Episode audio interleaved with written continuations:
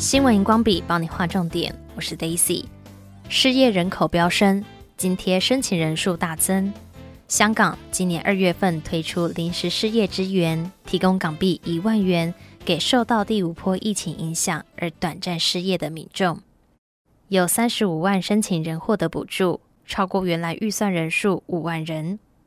不止亚洲地区，西半球的美国在疫情之初，失业率从三十五 percent。大幅上升到十四点七 percent。美国政府祭出补贴政策，像是有失业保险以及纾困福利金。不过，根据麻省理工学院的调查，疫情纾困金大部分被富人领走了。然而，较为贫困的民众领到了失业保险、纾困福利金之后，竟然也导致失业率开始飙升。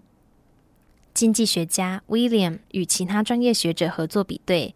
得到分析的结果是，许多五十九岁、六十岁的民众受到大笔数困境之后，纷纷准备退休，以及疫情导致就业市场转变，部分劳工想要投入高薪的领域，种种原因导致缺工率高居不下。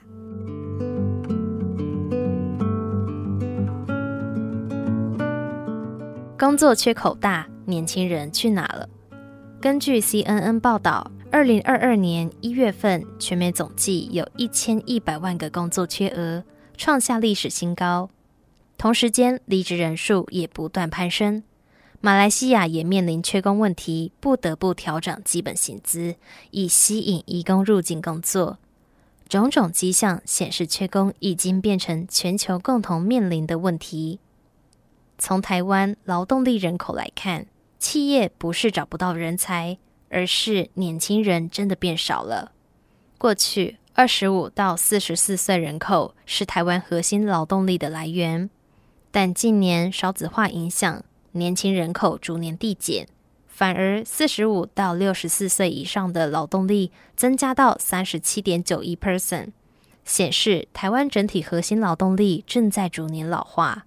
在缺工的时代下，人们的选择变多，也逐渐在改变整个求职市场的生态。新闻荧光笔提供观点思考。